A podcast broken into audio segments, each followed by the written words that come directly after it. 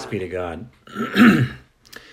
if you uh, are new or just uh, joining us for the first time in a while, we have been looking at the Gospel of Mark. And it's interesting to me as I think about these first couple of chapters that we have been studying together that if you are paying attention and you think about the fact that Mark is writing this book, this gospel, um, to this sort of nascent church that is forming, and to kind of describe the contours of what it's like to be a part of this church. It is a horrible sales pitch because the good news that Mark talks about involves great cost. It involves putting your life on the line and this aroma of death sort of hangs over every sentence that Mark writes. And it's amazing that anyone would read this, what is the earliest gospel, and uh, want to pass it on, want to join it, want to join this church that Mark is talking about. Um, it's amazing because the cost seems so impossibly high. Who would want to out themselves to be as a part of this movement? There's a great documentary about the Gemini and the Apollo space programs called When We Left Earth. And Frank Borman is one of the astronauts that was part of the first crew to circle the moon. Imagine that leaving the Earth's orbit in a tiny space module. It was only a few years previous that anyone had even gone up in a rocket. Now my dogs want to get in. All right.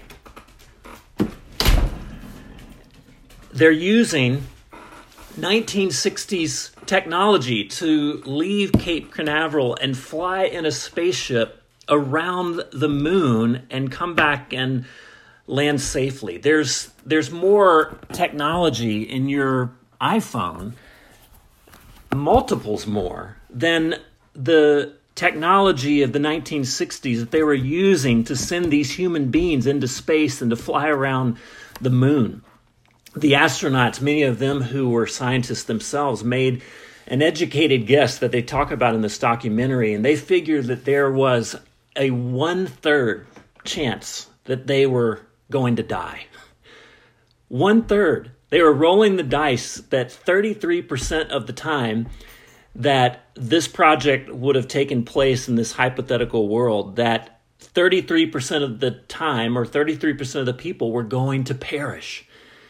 And yet, then, as now, NASA had no problem whatsoever finding people to sign up.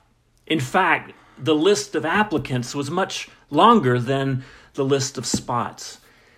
Frank Borman says in this documentary there is no question that if it was a coffin, I would have gladly flown it. There's no question that if it was a coffin, I'd have flown it gladly. One of the biggest challenges um, in the pastoral life, something I think about a lot, is how to cultivate a sense of urgency, a sense of passion about the mission of God, how to emphasize the costly foundational reality of belonging to a particular body of Christ without making belonging to the church seem ominous or overbearing or a place for the spiritual elite. How can we in other words, be a place that has open doors for all, where you can belong deeply even before you believe. And yet at the same time, convey that the cost of belonging to God's church is impossibly steep. Is it even possible for us to begin to understand the radical life that these apostles were signing up for? Or to translate that into a modern, Western, affluent, First Amendment protected culture. And if that was possible, if it was possible to make that clear, would anyone actually sign up? Would anyone actually join? In these first three chapters, Mark has been painting a picture of how dangerous it was even to tag along with Jesus. If you remember farther ahead in the narrative, just from being exposed to the gospel narratives in the past, this um, time where where Peter denies Jesus three times. He denies even knowing him, even being friends with Jesus. But here we're talking about these 12 individuals who are called and appointed to be part of sort of this inner circle. And then there's an inner inner circle. These people were publicly identifying with Jesus and in doing so, they were identifying with what the religious leaders and the Roman authorities deemed as an insurrectionist movement. These movements weren't afforded constitutional and police protection to voice their opinions and to troll those in authority. To say yes to Jesus meant possibly having your head lopped off.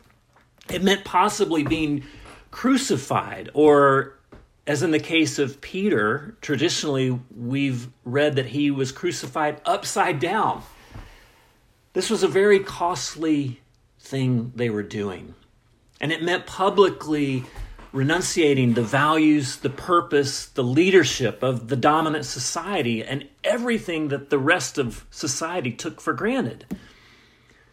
Perhaps this is why baptism was so important and that Mark made such an issue of it in the first chapter that in baptism you are being washed clean not simply of your own personal sin but washed clean of your allegiance to the old world the old way and joining a public community that's meant to embody a new way imagine the audacity, the daring to circulate an insurrectionist, rebellious document like this, and to not only do that, but to list people's names. Many of these 12 would have probably passed on at the time that Mark was writing, but some could have been still alive.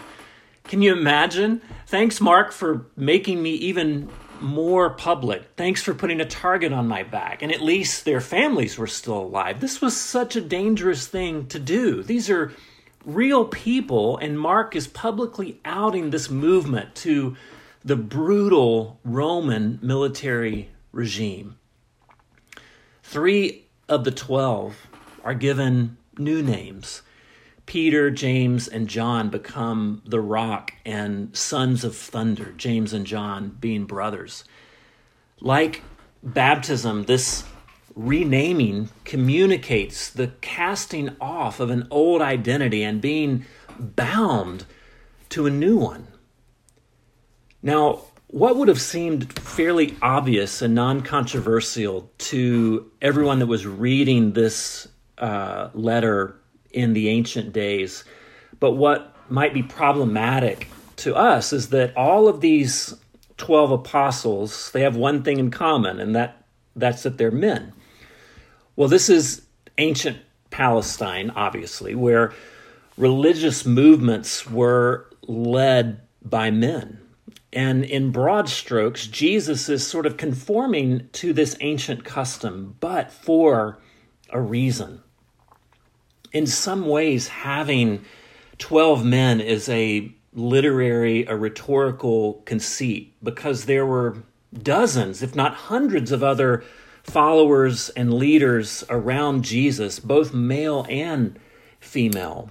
And the fact of this would have scandalized this patriarchal culture that he had women sitting in the position, if you remember the encounter with Mary and Martha, that famous episode, uh, where Mary is sitting at the feet of Jesus in the position of a pupil. This would have scandalized the patriarchal religious culture of the day.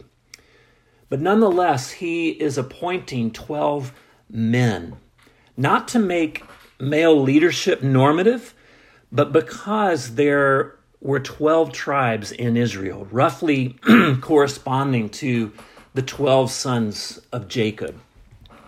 What is Jesus doing here? Well, he's creating a new Mosaic community, a new Israel, and he's transferring the purposes of Israel onto this new community that he is forming. And the Pharisees who had begun to pursue him just a few verses previous would not have missed this symbolism. They would not have mistaken Jesus' selecting 12 disciples for anything but what it was the subversion, the overthrow, not only of their personal status as leaders, that is, the scribes and the Pharisees, but of the entire hierarchical, exclusionary society that they oversaw with great zealotry.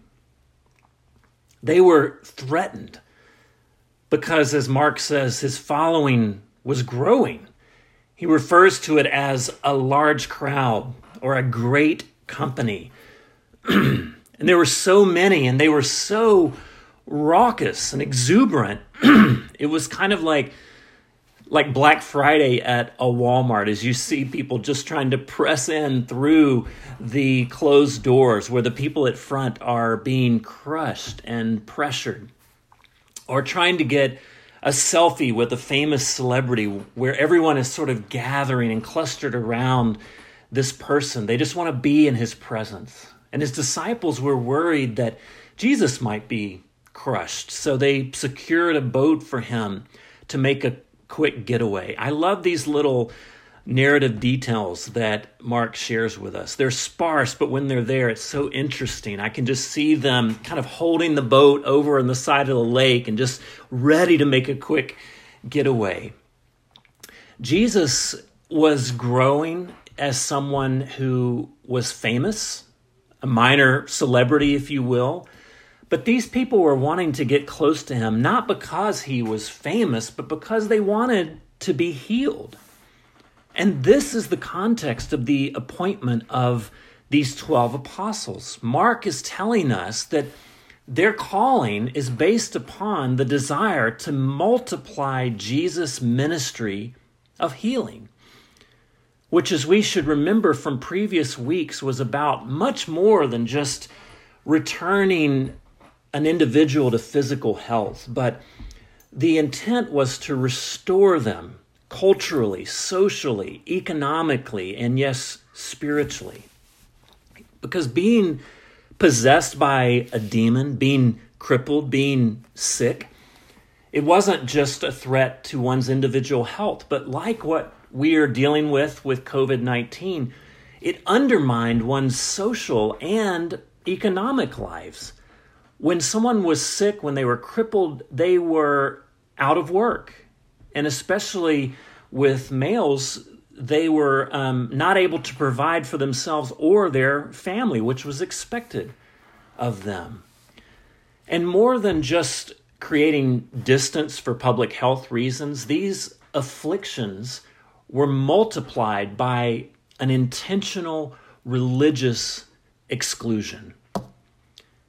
Now, who could stand opposed to releasing these people from desperate illness, from restoring them to full social, economic, cultural, full religious life? Who could stand opposed to that? Well, the demons, of course, they, they didn't like it at all. They are like parasites who attach themselves to host bodies and feed off the unhealth of another organism.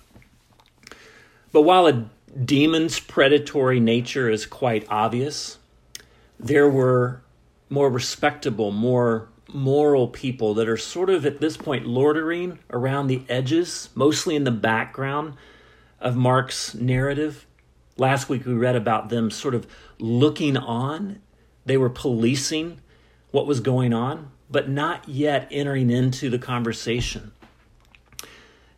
And in these early chapters, we read about this religious political pressure group, the Pharisees, that benefited from the unhealth in these communities. They benefited from keeping people beholden to them for access to healing. They had to come to the priest, they had to come to the temple. And they also were beholden to this religious class for access to God Himself. Well, they're not happy when Jesus creates this alternative way of healing, this new pathway, this new access to God, especially when the new leaders are 12 uncredentialed misfits who didn't go to the approved schools and didn't subscribe to their approved doctrines. Well, Mark won't let us forget the clash that is coming, that is imminent, the clash of forces between the status quo and the those who are protecting the status status quo and the way that religion works presently and the doctrine that is approved and this new thing that is happening and the danger that happens in the midst of those two things colliding for those that sign up to be a part of it. He won't let us forget the potential of violent opposition, that to threaten the status quo is to invite the opposition from powerful people. And thus, the aroma of death is hanging over even what would otherwise be a joyous event the appointing of leaders to carry on this ministry of healing. He lists 12 people, but in the second allusion to Jesus' coming death, in only a few verses, he mentions here Judas by name, the one who will betray Jesus unto death. The costly nature of Jesus' kingdom was too much even for one of Jesus' own disciples. Judas sold out the movement for 30 pieces of silver. Now, maybe he's just a terrible, no good, evil person. Or maybe he's the first one of the 12 that truly understands what signing up for Jesus' revolutionary movement is all about and what it would ultimately cost him, that it would ultimately cost him everything anyway. So he might as well put a little coin in his pocket. He's a pragmatist.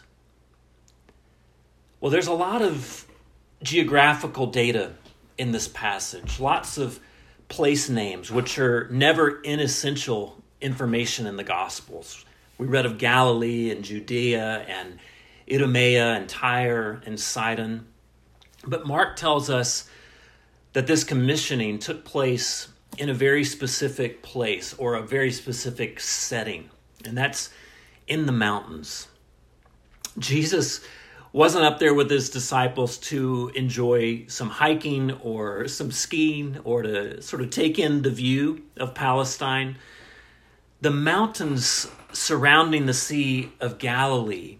This was the place where people went to get out from under the, the prying eyes of the religious and the military authorities and to plan insurrection. That's what these mountains were known for. Insurrectionists, rebellions came down into Galilee, into Palestine from the mountains. Now, maybe Peter and James and John and the others still thought that they could join a rebellion like this and still be safe. They were next to Jesus, after all. And they always resisted him when he talked about his death. But the Pharisees understood what was happening, and perhaps Judas did too, and he wanted out. I guess the question for us as we conclude is do we understand what is going on? Do we really grasp the cost of joining this insurrectionist, rebellious countercultural movement? Do we understand that what Jesus was starting was so much more than a spiritual renewal movement, more than just outlining a, a pathway to heaven? But what Jesus was kickstarting and appointing these 12 people and everyone around them to, to lead was a restoration of all things social, economic, political, spiritual. And that the status quo in all of those realms was being called into question. And these 12 leaders being appointed as they were on the heels of numerous healings in the last few chapters tells us that they were commissioned to multiply Jesus' work of healing and the restoration of all things, of liberating people from systems of exploitation and exclusion. And that these healings, while, while vital, to the individual point to something far larger, something tied up in the symbolism of the 12.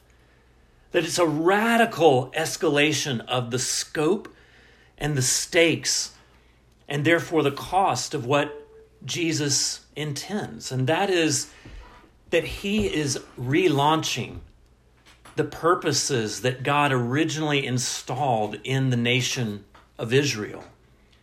The nation that was meant to be a physical embodiment of God's purposes for the entire world. Israel was meant to be the national embodiment of his, his shalom, his lasting peace, which would represent and bring forth a restoration of everything, of everything that was cursed and broken. That's why Jesus is appointing 12, 12 men here that are taking the place of the 12 tribes of Israel. He's recapitulating God's purposes for the world in these 12 people as representative of this gathering, this growing crowd of people that are surrounding Jesus, that are pressing in for healing. And he, he is saying, but make sure you understand what is at stake. Yes, I want to heal you. Yes, your healing is important. Yes, I want the best for you, but do you understand that if you sign up for this, if you join with me, you are putting a target on your back? But it is a costly target with a purpose because the stakes are global, multi dimensional, intersectional.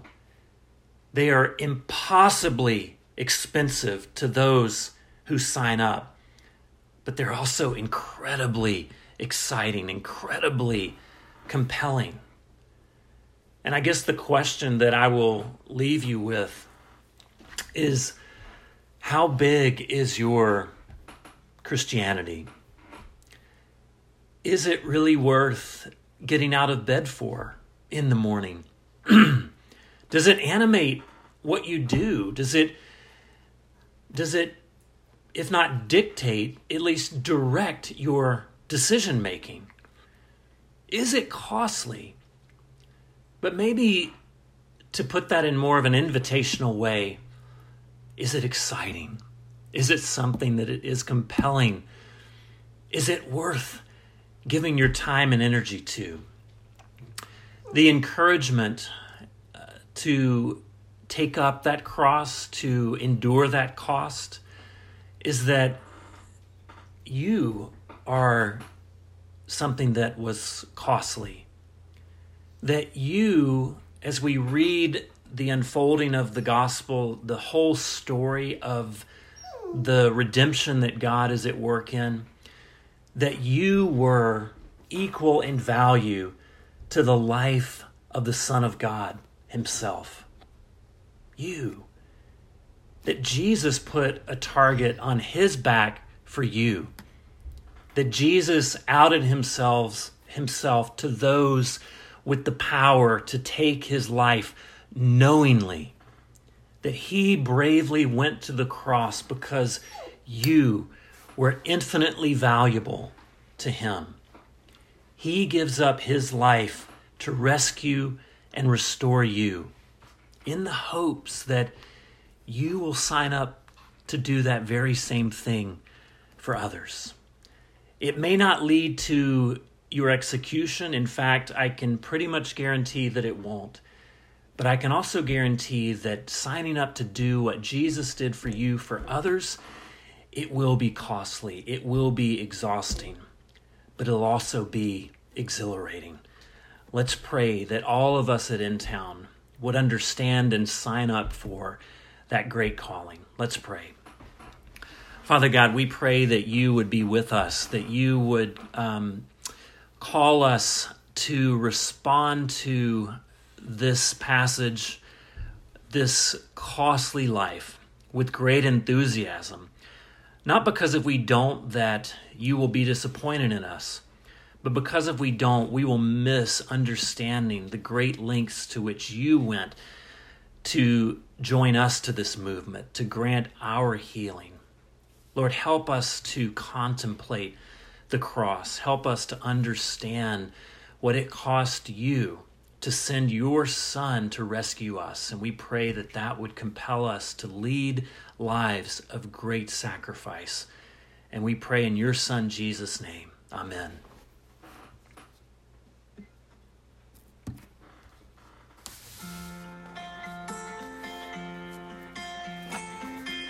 From every stormy wind that blows. There is